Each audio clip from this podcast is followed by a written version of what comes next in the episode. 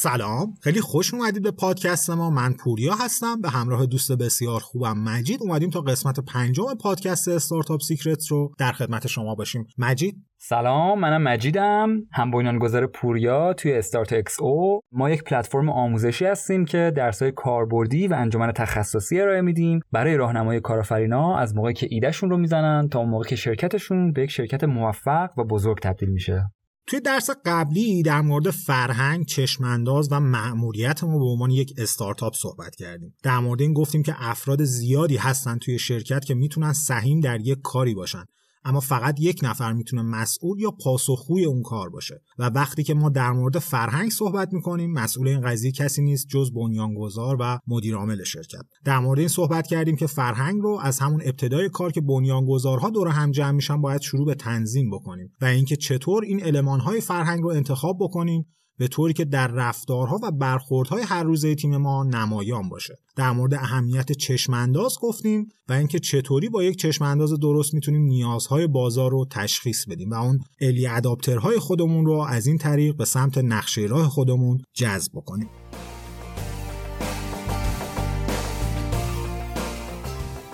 درس امروزمون در مورد مبحث جذاب استخدام استعدادهای درجه یکه مطمئنم که به عنوان کارآفرین هممون با این چالش بزرگ روبرو شدیم که بخوایم یک نیروی جدید رو برای تیممون استخدام کنیم. اما پیدا کردن اون فرد مناسب همیشه خیلی سختتر از اون چیزیه که به نظر میاد. مطمئنا زوایا و روش های زیادی هست که بشه یک کاندیدای استخدام رو باهاش مورد بررسی قرار داد. ولی تنها موضوعی که میشه روش قطعیت داشت اینه که هیچ روش یکسان یا فرمول جادویی وجود نداره که بشه در همه موارد اونو به کار ببریم. اما شاید بشه با در نظر گرفتن یه سری چارچوب های کلی ما بتونیم روش اختصاصی خودمون رو توسعه بدیم. یکی از اشتباهاتی که فکر می‌کنم کارآفرینا زیاد انجام میدن اینه که وقتی بحث از استخدام نیروی جدید میشه اولین چراغی که توی ذهنشون روشن میشه اینه که یکی رو پیدا کنم فقط که از عهده این کاری که می‌خوام بهش بسپرم بر بیاد. نظر تو چیه مجد آیا این نگرش درستیه؟ نکته خیلی خوبی رو گفتی. این تله خیلی بزرگیه که احتمالا همه ما توش قبلا گرفتار شدیم. مخصوصا تو استارتاپ ها که می‌خوان خیلی سریع پروژهشون و کاراشون رو جلو ببرن. ولی به نظر من اینکه این نیروی جدید می‌تونه کار رو انجام بده یا نه اون چراغ اولی نیست که قبل از همه باید روشن بشه. به نظر من اولین چراغ اینه که این آدم جدید که قرار بیاد چه بلایی می‌تونه سر فرهنگ سازمانی ما بیاره. قرار لنگر باشه برامون یا اینکه مثل یک توربو شارژر باشه و به موتور ما سرعت و شتاب ببخشه. اصلا به خاطر همینه که ما مبحث فرهنگ رو قبل از استخدام اومدیم تشریح کردیم که اول اون رو به عنوان بنیانگذار برای خودمون تعریف کنیم و بعدش بگردیم دنبال افرادی که با اون همراستا هستن. می‌دونیم که یک شرکت تنها به اندازه تیمش می‌تونه خوب باشه و این افراد هستن که شرکت های خوب رو از شرکت های فوق العاده جدا می‌کنن. شاید یکی از سوالهایی که ما باید از خودمون بپرسیم اینه که به عنوان یک استارتاپ پرهزینه ترین اشتباهی که می‌تونیم مرتکبش بشیم چیه؟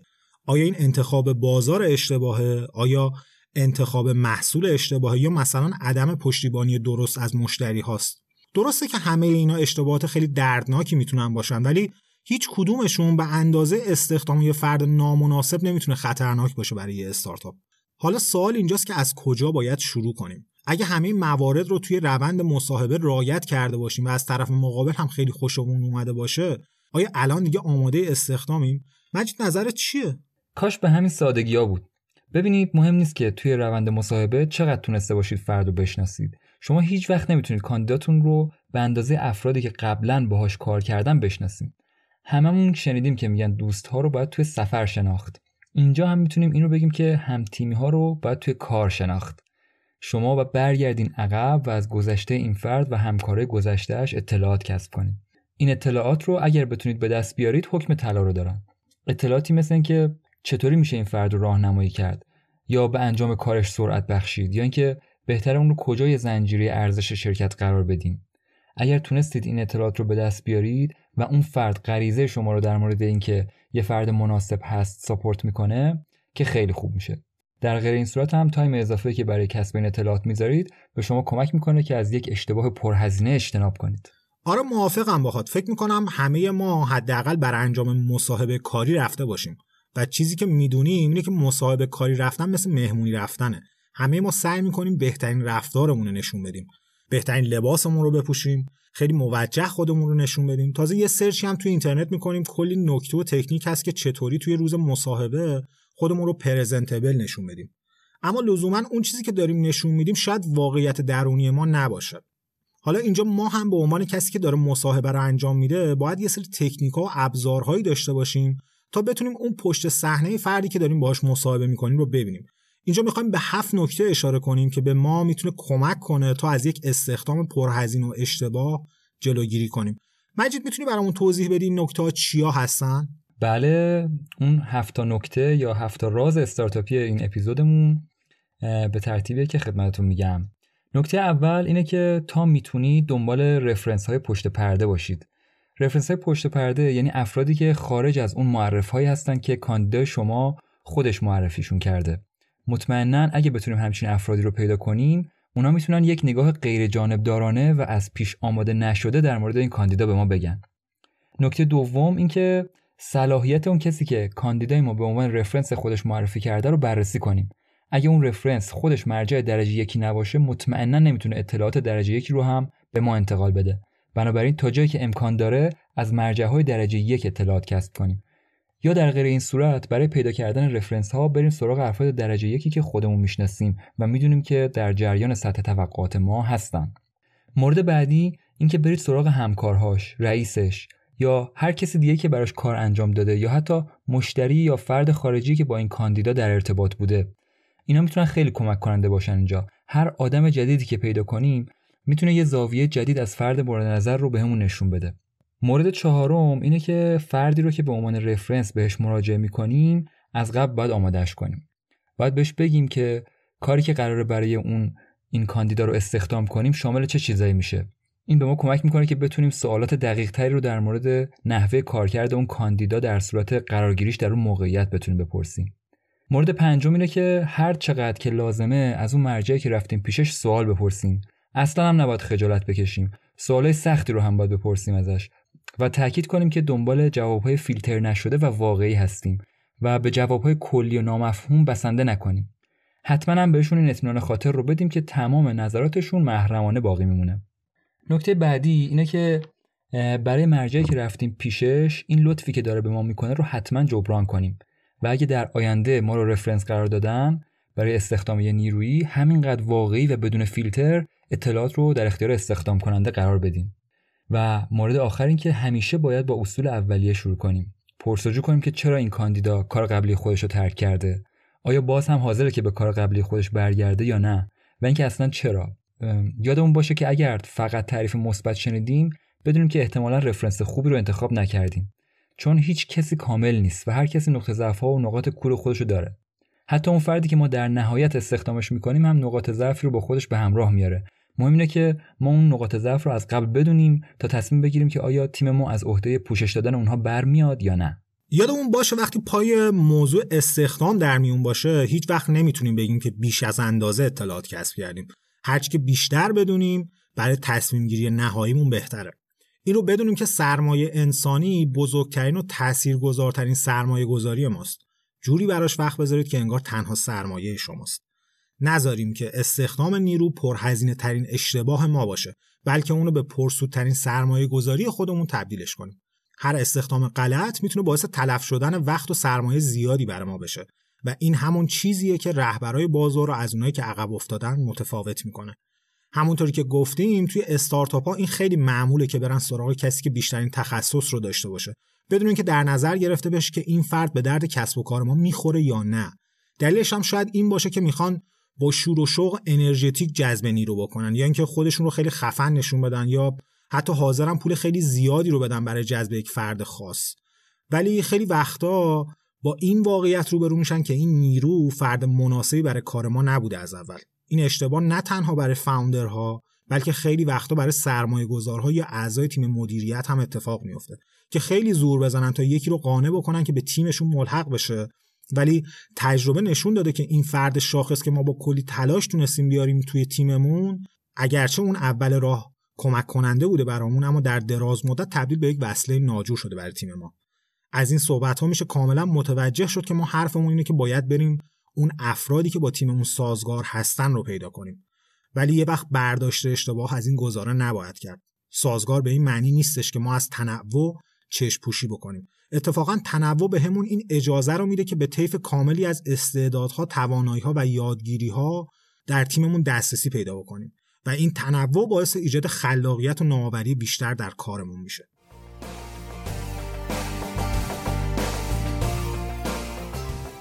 بیایم در مورد این صحبت کنیم که برای داشتن یک استخدام درست چه مسیری رو باید طی بکنیم. مجید می‌تونیم برامون توضیح بدیم اون مسیرها چیا هستن؟ بله ما برای یک استخدام درست باید سه تا زمینه رو در نظر بگیریم که اینجا من تک تک بهشون اشاره می‌کنم. زمینه اول اینکه آیا این استخدام فرهنگ ما رو تقویت می‌کنه و به اون اضافه می‌کنه یا نه. باید حواسمون باشه که توی ادام استخدام افراد نخبه نیافتیم مخصوصا اینکه کارآفرینا دوست دارن که با اندازهگیری ضریب هوشی یا IQ شروع کنن ولی بدونیم که اگه باهوشترین فرد رو هم استخدام کنیم و این فرد نتونه به فرهنگ و قوانین ما توجه کنه و با تیممون ارتباط برقرار کنه مطمئنا شکست می‌خوریم. پس می‌تونیم به جای IQ با تمرکز روی EQ یا هوش هیجانی و CQ یا کیفیت فرهنگی شروع کنیم. قبل از اینکه بریم جلوتر از پوریا می‌خوام که راجع به این مفاهیم یه مقدار بیشتر برامون توضیح بده و به یکی هر کدوم از اینا چیا هستن. ببین IQ مخفف intelligence quotient هست. یه روشیه برای اندازه‌گیری هوش انسان. اگه خاطرمون باشه توی دبیرستان ازمون یه تستی گرفته بودن که شامل شکل‌های مختلفی بود و باید اون گزینه‌ای که درست بود رو به عنوان تیکه گم شده پازل انتخاب می‌کردیم. با اون تست تست هوش ریون میگن که 60 تا سوال میشه و به عنوان رایج‌ترین آزمونیه که تو محیط‌های آموزشی استفاده میشه و میاد abstract reasoning یا همون استدلال انتزاعی ما رو اندازه گیری می‌کنه. دو تا نکته رو حتما در مورد IQ در نظر بگیریم. اول اینکه هوش یه منظر یگانه ای نیست. یکی ممکنه هوش ریاضیش بالا باشه یکی ممکنه هوش هنریش بالا باشه یکی ممکنه هوش ورزشیش بالا باشه. در کل ما زمینه های مختلف هوش رو داریم. نکته بعدی همینه که اگه ما هوشمون توی یک زمینه بالا باشه به این معنی نیستش که ما بهتر از بقیه ایم یا موفق تریم بلکه به این معنی که در اون زمینه سرعت یادگیریمون از بقیه بالاتره. در واقع شتاب ما رو داره نشون میده. گزینه دیگه که EQ یا Emotional Quotient هست به معنی ضریب احساسی یا هوش هیجانیه. نشون دهنده اینه که یک فرد چقدر از احساسات خودش و اطرافیانش آگاهه و چقدر می‌تونه اونا رو درست از همدیگه تفکیک بکنه و لیبل بکنه و از اونا استفاده کنه برای کنترل رفتار و افکار خودش تا اینکه بتونه خودش رو با محیط اطرافش وفق بده. روش اندازه‌گیریش هم مثل آیکیو نیست که باید جواب درست رو به یه سری پازل پیدا کنی. یه مجموعه سوالهایی می‌پرسن که مثلا در شرایط مختلف چه کاری رو انجام می‌دید یا اینکه چقدر در نشون دادن این رفتار از خودتون توانمند هستین. گزینه آخر هم CQ یا کالچر کوالیتی هست که به معنی کیفیت فرهنگیه. در واقع میاد اون ولیو سیستم یا ارزش ها و باورهای سطح بالای ما رو نشون میده. توی کتاب تئوری انتخاب ویلیام گلاسر میاد از یه مفهومی صحبت می‌کنه به اسم دنیای مطلوب که اونو اینطوری تعریف می‌کنه. میگه دنیای مطلوب جایی که ما توش اون افکار رفتار و ارزش هایی رو که والا می‌دونیم و اون چیزها و حتی افرادی رو که دوستشون داریم رو اون تو قرار میدیم. ما در طول زندگی سعی می‌کنیم تا دنیای واقعیمون که در واقع دنیای رفتارهای ما هست رو به این دنیای مطلوب نزدیک بکنیم. و این کالچر کوالیتی یک دریچه ای هست به اون ارزش های دنیای مطلوب ما. مرسی. پوریا جان از توضیح خوبت. همونطور که گفتم توی استخدام می‌تونیم با تمرکز روی CQ و EQ شروع کنیم. توی کیفیت فرهنگی یا CQ باید ببینیم که آیا این فرد با ارزش فرهنگی ما اخلاق و سبک کاری ما سازگار هست یا نه. ما باید بتونیم با احساسات، اعتقادات و آرزوهای این فرد جدید که قرار به تیممون اضافه بشه ارتباط برقرار کنیم. یکی از سوالایی که مثلا می‌تونیم بپرسیم اینه که اون علاقه و اشتیاق شما یا همون پشن شما چیه؟ یادمون هم باشه که اگه ما تا اینجا هنوز فرهنگمون رو تعریف نکرده باشیم رفرنسی نداریم که بخوایم کاندیدای خودمون رو هم باش بسنجیم پس اول فرهنگ های خودمون رو باید مشخص کنیم تا بتونیم از اون به عنوان یه فیلتر برای انتخاب افراد درست استفاده کنیم برای کیفیت فرهنگی این سوالا رو هم می‌تونیم بپرسیم. چه ارزشی هست که اون رو بالاتر از بقیه ارزش ها می‌دونی؟ یا مثلا توی کار قبلیت چه چیزی بوده که بیشتر از همه ازش لذت میبردی؟ در مورد EQ یا هوش هیجانی هم یادمون باشه که این می‌تونه نشون دهنده نحوه رفتار و نوع رابطه ما با فرد مورد نظرمون باشه. هوش هیجانی از سه منظر برای ما مهمه. از نظر سرعت از نظر تکثیر شوندگی و از نظر صمیمیت. توی سرعت هوش هیجانی اینطوری خودش نشون میده که ما به عنوان یه استارتاپ تنها دلیلی که می‌تونیم با شرکت های بزرگ رقابت کنیم چابکی مونه این چابکی خودشو جایی نشون میده که افراد از بکگراندهای مختلف توی قالب یه تیم دور هم جمع شدن و روی یک مسئله تمرکز می‌کنن. اونم با یک نرخ یادگیری به شکست بالا و می‌دونیم که توی شرکت های بزرگ با ساختارهای پیچیده‌ای که وجود داره معمولا شکلگیری همچین تیم های سریع و بین رشته خیلی می‌تونه سخت باشه. توی تکثیر شوندگی هوش هیجانی اینطوری خودش رو نشون میده که افرادی که EQ بالایی دارن علاوه بر داخل سازمان توی خارج از شرکت هم با تکیه به روابطی که تشکیل میدن زنجیره تأمین پرارزشی می‌سازن که می‌تونه شامل مشتری ها، سرمایه گذارها، منتورها و سایر افراد مفیدی باشه که به کسب و کارمون اضافه میشن و این خودش می‌تونه باعث صرفه‌جویی زیادی توی هزینه ها و وقت ما بشه. توی منظر سوم هوش هیجانی برای ایجاد صمیمیت خیلی مهمه. صمیمیت زودرس با مشتری ها که توی کار خیلی ضروریه که این خودش یه فرمول بسیار مهم برای موفقیته. این صمیمیت باعث میشه که فاصله و زمان دریافت بازخورد از بازار کاهش پیدا کنه و این خودش باعث شکلگیری چرخه های سریعتر توسعه محصول میشه تازه صمیمیت با خودش مشتری های وفادار و با نرخ ریزش پایین رو هم میاره که توی کسب و کار خیلی ارزشمنده ما اگه هوش هیجانی خوبی توی تیممون نداشته باشیم انگار که کسب و کارمون بهینه نیست. یادمون باشه که تجربه نشون داده که ضریب احساسی یا هوش هیجانی نقش کلیدی تری در موفقیت مادر تا IQ و ضریب هوشی. برای هوش هیجانی مثلا می‌تونیم این سوالا رو بپرسیم که توی روابط کاریت اون چیزی که بیشتر از همه بهش افتخار می‌کنی چیه؟ یا اینکه چه چیزی باعث شده که تو به کار توی شرکت ما علاقه مند بشی؟ خب اینه که گفتیم مرحله اول ما برای استخدام افراد بود. مرحله دوم اینه که بدونیم آیا این کاندیدا واقعا عاشق کار خودش خواهد بود یا نه. پوریا میشه توضیح بدی برامون؟ در کل این علاقه من بودم به کاری که قرار انجام بدیم خیلی گزینه مهمیه. اگه یادتون باشه توی قسمت قبلی بهش اشاره کردیم که پشن داشتن نسبت به کار اون اولین ارزش سازمانیه که من و مجید خودمون برای اسرار استارتاپی در نظر گرفتیم. این عاشق کار بودنه اون معیاریه که ما از طریق اون می‌تونیم بفهمیم که آیا کاندیدای ما همراستا با چشم انداز و مأموریت ما و اون نقشی که قراره توی شرکت ایفا بکنه هست یا نه. اگه این همراستایی وجود داشته باشه اون فرد کارش رو به دلایلی که برای خودش مهم هست داره انجام میده و نه به خاطر اینکه ما ازش می‌خوایم. و این باعث میشه که انرژی اون فرد به ما کمک کنه و ما با نیروی خودش بهش انگیزه بدیم. توی این روی کرد باید ببینیم که خواسته های شخصی خود اون فرد چیا هستن و آیا با اون ویژنی که ما می‌خوایم به سمتش بریم می‌خونه یا نه. این هم در نظر بگیریم که افراد به طور طبیعی علاقه دارن که به اون کاری که دوستش دارن و مورد علاقهشون هست بپردازن. پس اگه هرچه زودتر بتونیم احساسات فرد رو کشف بکنیم و ببینیم که آیا اون نیازهای ما رو برآورده می‌کنه می‌تونیم زودتر بفهمیم که آیا این کاندیدا یک انتخاب مناسب برای تیم ما هست یا نه. البته اینطوری هم میشه به قضیه نگاه کرد که افرادی که به کار خودشون علاقه مند باشن به نقش خودشون هم افتخار می‌کنن و سریعتر رشد می‌کنن. و در امتداد همین رشد که نتیجه و پاداش رو هم با خودشون به ارمغان میارن درسته. حالا مرحله سوم برای یک استخدام موفق اینه که بدونیم آیا این کاندیدا می‌تونه توی کارش موفق بشه یا نه. این سوال آسون ترین سوالیه که میشه بهش پاسخ داد چون به معیارهای مشخص و قابل اندازه‌گیری از توانایی کاندیدا مثل تخصص و آیکیوش بستگی داره. اما یادمون باشه که هر نقشی توی کسب و کار به هوش زیاد احتیاج نداره بلکه ما باید اون نقش رو از منظر تجربه، دانش و مهارت مورد بررسی قرار بدیم. یکی از سوالایی که توی این قسمت میشه از کاندیدا پرسید اینه که مرتبط ترین تجربه، دانش یا مهارتی که با خودت توی این نقش به همراه میاری چیا هستن؟ این یه نکته مثبت داره و اونم اینه که توانایی گوش دادن کاندیدا رو نشون میده چون شما سوال مستقیمی نپرسیدین که بخواد جواب بده بلکه برای جواب دادن باید به اون نقشی که قرار ایفا بکنه و به نوع چالش هایی که قرار باش روبرو بشه فکر کنه و ببینه که توانایی های به خصوصی برای حل اونها داره یا نه. مورد دیگه که خیلی مهمه اینه که توانایی حل مسئله فرد رو بررسی کنیم. مثلا یکی از چالش هایی که در حال حاضر در کسب و کار خودتون باش روبرو هستین رو براش توضیح بدین و ببینین که اون فرد چطوری از طریق آزمون خطا شروع به ارائه راه حل برای اون مسئله می‌کنه. این خیلی کمک می‌کنه تا به نظم فکری کاندیدایی که داریم باش مصاحبه می‌کنیم پی ببریم.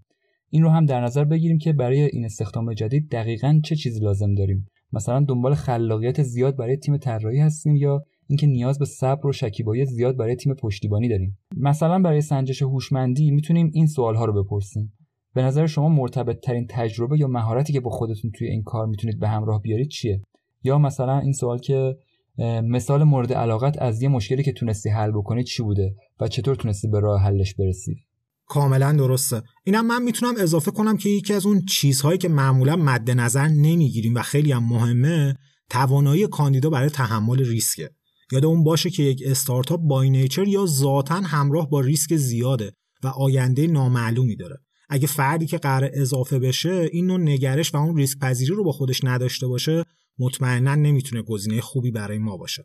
خب اگه می‌خوایم افراد درجه یک رو انتخاب بکنیم این سوالها رو باید در موردش جواب بدیم. آیا بالانس بین تجربه و هوش رو داره؟ آیا می‌تونه به سرعت مهارت و دانش جدید رو یاد بگیره و خودش رو با اون وفق بده؟ آیا problem solving team player و آدم مقاومی هست؟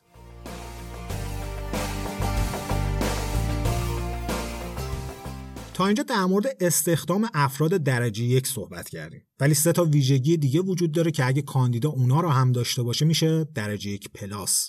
همونطوری که توی درس اول هم در این باره صحبت کردیم اگر می‌خوایم افراد درجه یک پلاس رو انتخاب بکنیم باید بگردیم دنبال ورزشکارایی که خداگاه و اصیل باشن.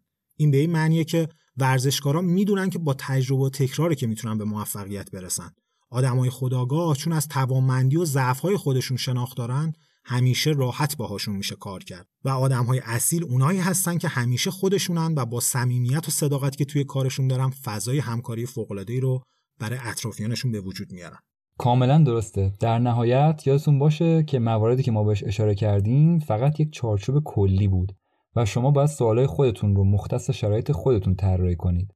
اما بچه تشابه بین همه این موارد اینه که هر سوالی که قرار پرسیده بشه حتما به جوابی که داده میشه خوب گوش کنید باید با توجه به فرهنگ سازمانی خودتون رویکرد شخصی خودتون رو در مصاحبه پیدا کنین و اونو به مرور زمان سیقل بدین.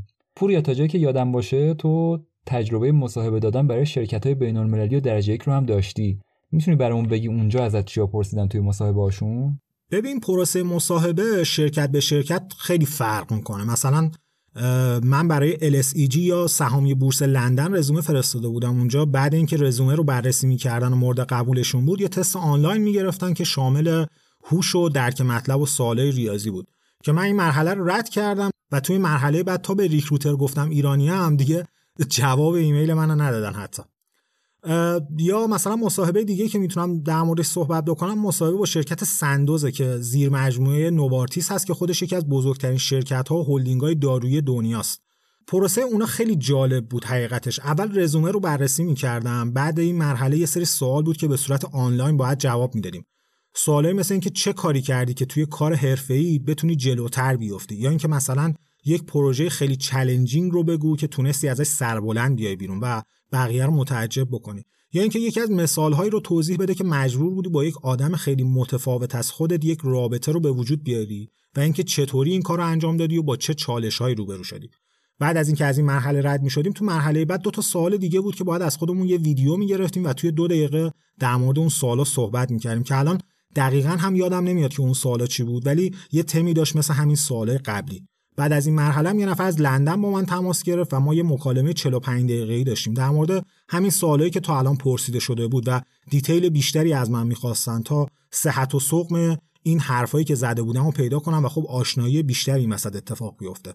بعد این مرحله هم یه ورکشاپی بود که کاندیداها باید حضوری شرکت می‌کردن و توی تیم‌های چند نفره هم محیط شرکت رو می‌دیدن و همین که با همکاری هم دیگه یه سری گروه های 4 5 نفره تشکیل می‌دادن و روی مسئله یه صبح تا شب کار می‌کردن. تا این همکاری بین اعضای تیم برای اون ریکروترها مشخص بشه. اگه دقت کرده باشیم با مواردی که توی جلسه امروز صحبت کردیم بزرگترین تاکید شرکت سندوز برای استخدام تمرکز رو همون هوش هیجانی و کیفیت فرهنگی کاندیداها بوده و اومده بودن کل پروسه مصاحبه رو در مراحل مختلف طوری چیده بودن که اون افرادی که بیشتر از بقیه همراستای فرهنگ سازمانیشون هست رو بتونن پیدا کنن.